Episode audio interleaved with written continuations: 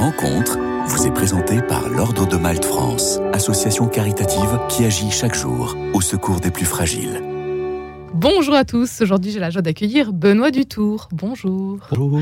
Merci d'être avec nous, artiste plasticien. Après avoir illuminé la Madeleine l'année dernière avec vos larmes de joie, vous préparez une offrande pour Notre-Dame de Paris. Mhm. Alors larmes de joie, c'était pour la Madeleine qui, euh, depuis une dizaine d'années, fait appel à un artiste contemporain pour revisiter la traditionnelle crèche de Noël. Et on peut dire que euh, c'était tout simplement grandiose Oui, merci. votre crèche, Benoît Dutour.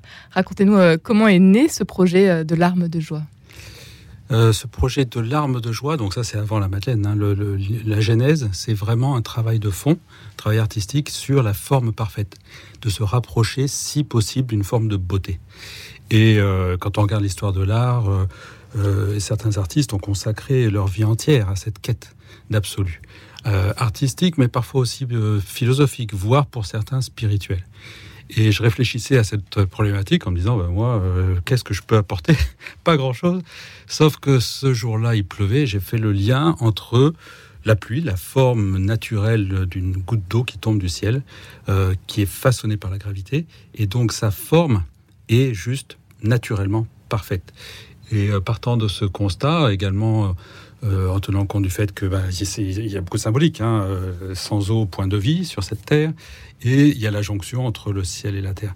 Donc euh, je suis parti sur cette thématique qui me, qui me touchait vraiment. Et ensuite, il a fallu un certain nombre de, de mois pour arriver à l'exprimer avec un objet, une sculpture en verre optique sculpté. Et ça a pris à peu près 18 mois 18 mois et de travail, de recherche pour arriver à, à- à exprimer à ma façon, au mieux, cette réflexion sur la forme parfaite et la beauté. une centaine de larmes sont nées. Voilà, alors effectivement, c'est une série que, sur laquelle je, je travaille depuis pas mal de temps, bien, bien avant l'année dernière et l'installation à la Madeleine. Euh, mais c'est vrai qu'alors pour la Madeleine, ça a été ben, simplement une rencontre avec euh, le prêtre Bruno Oreste et puis son, son conseil pa- pastoral qui, euh, qui m'ont fait confiance. On a eu un bel échange, des, des, réflexions justement en amont, parce que quand on m'a parlé de, de, travailler sur la crèche, j'avoue que j'étais un peu, euh, un peu dubitatif. J'avais pas d'idée particulière. Euh, c'est pas quelque chose sur lequel je pensais aller naturellement. Mais, euh, mais, mais à force de, revisiter, revisiter cette église qui est très particulière. Euh, l'église de la Madeleine est quand même, c'est un ancien temple. Elle est très sombre. Il n'y a pas de vitraux. Elle est très chargée sur, euh, sur l'ensemble de ses surfaces. Le, le sol est juste incroyable, par exemple. On, en parle peu, mais il est vraiment très beau. Et, donc, bref, euh, j'ai eu cette vision, cette, cette envie de travailler sur euh, le vide, le- l'espace, et de prolonger le, peu de lumière qui, euh, qui irradie cette église, puisqu'il y a trois oculi, et donc de partir du, du toit et de faire descendre 103 larmes euh, de joie au, au cœur de l'église. 35 mètres de hauteur. 35 mètres de hauteur, tout à C'est- fait, c'est ouais. c'est impressionnant. très impressionnant, surtout quand on est en haut. Mais euh, voilà, puis après, il y, a- il y a aussi et surtout hein, un travail euh, important sur, euh, sur la nativité, ce qu'on appelle crèche. Ces larmes enfin. de joie, finalement, c'était vos offrandes. Alors, ouais, oui, une façon de. Oui, il y a, y y les offrandes, il y a, plusieurs points d'entrée en fait. hein. Il y a tout d'abord la symbolique du Père, donc Dieu qui est au-dessus de l'église. Donc on a rajouté des spots sur la coupole et au-dessus pour euh, irradier de lumière le, toit au centre, pour symboliser la présence de Dieu qui a envoyé son Fils Jésus à travers les, larmes de joie. Jésus s'est retrouvé donc au sol parmi les hommes. Et la façon pour moi hein, de le de le représenter euh, était d'avoir une installation de, de, de 8 bandes de miroirs convexes sur 5 mètres de diamètre, donc sous les larmes, sous l'oculus. Et ça permettait de, de faire passer un message. C'est-à-dire que quand euh, les visiteurs étaient autour de ces, de ces miroirs, euh, du fait de leur forme convexe, leur silhouette était rétrécie à la taille d'un nouveau-né. Et le message que j'ai souhaité faire passer, c'est qu'on est tous enfants de Dieu que l'on soit pratiquant ou pas, croyant ou pas, on est tous le fruit du mystère de la vie. Et c'est ce qu'on célèbre dans le cadre de la crèche, ou plus exactement, on célèbre la nativité, la magie incroyable d'être sur Terre. Et ensuite, la question, c'est, et l'Église nous accompagne, euh, de, cheminer et de tout faire pour se rapprocher le plus possible d'une forme de perfection, Dieu et voilà. donc donc c'était ça ma façon de, le retraduire. Et puis après, pour terminer vite fait, il y avait d'autres éléments. C'est que la crèche est, un élément, donc, enfin la nativité est une problématique fondamentale dans la liturgie. Un peu plus loin après, c'est Pâques. Et comme c'est fondamental, comme c'est central dans la liturgie, je me suis dit, bah, ça a du sens de mettre cette crèche euh, littéralement au milieu de l'église et de casser un peu les codes, parce que souvent c'est euh, au pied de l'autel, à gauche ou à droite, ou euh, dans une petite chapelle. Là, c'était vraiment physiquement au milieu. Et donc, les gens étaient forcés, mais c'était pas forcément une contrainte, mais de contourner et de s'emparer du sujet. Voilà. Et ça a permis aussi indirectement de créer des dialogues, puisque les gens étaient face à face, euh, voire même, et je pousse le trait un peu plus loin, de symboliser les santons. Euh, les santons, c'était nous, c'était les regardeurs euh, autour, de, autour de la symbolique de Jésus. Voilà. Dans ces larmes, on y retrouvait des pépites d'or, des, des, dollars aussi, des iPhones. Il y avait de quoi faire euh, sans, sans, trois larmes, donc vous l'avez dit, euh, mhm. euh, Benoît Dutour. On n'a pas le temps de, de, parler de tout ça, mais c'est une exposition qui, d'une autre manière, est encore visible aujourd'hui au printemps. Ah oui, alors au printemps Haussmann, au printemps femme, premier étage, il y a effectivement une installation qui est en, en place, jusqu'à, qui est prolongée jusqu'à fin janvier 2024. Alors c'est très différent. Euh, ce ne sont pas les larmes qui ont été euh, exposées à la Madeleine. Elles ont trouvé euh, des, collectionneurs ou des, amateurs. Donc elles vivent leur propre vie ailleurs. par des gens qui ont été touchés par cette installation. Et voilà. là, c'est d'autres larmes, dans un univers qui est très différent. Il n'y a plus cette symbolique que, que j'ai pu exprimer à la Madeleine.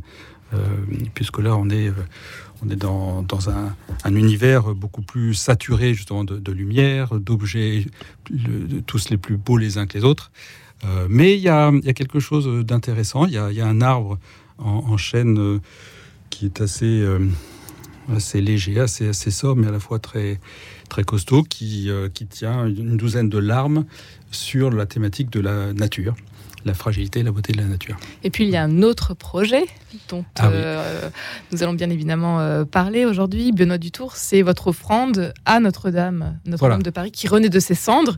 Vous nous avez apporté un prototype de, ce que vous êtes en train de, préparer.